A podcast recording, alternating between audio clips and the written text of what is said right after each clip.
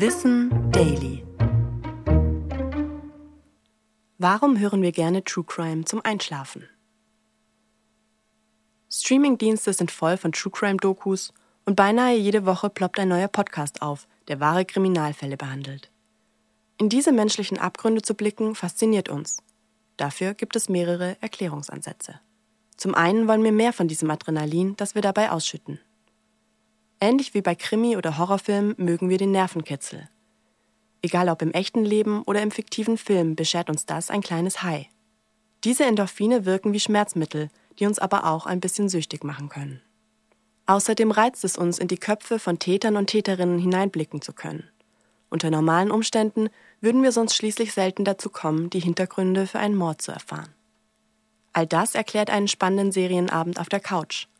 Aber auch zum Einschlafen hören viele Menschen gerne von blutigen Kriminalfällen. Das kann unter anderem an der Tradition liegen, Kindern vor dem Schlafengehen schaurige Gute-Nacht-Geschichten vorzulesen.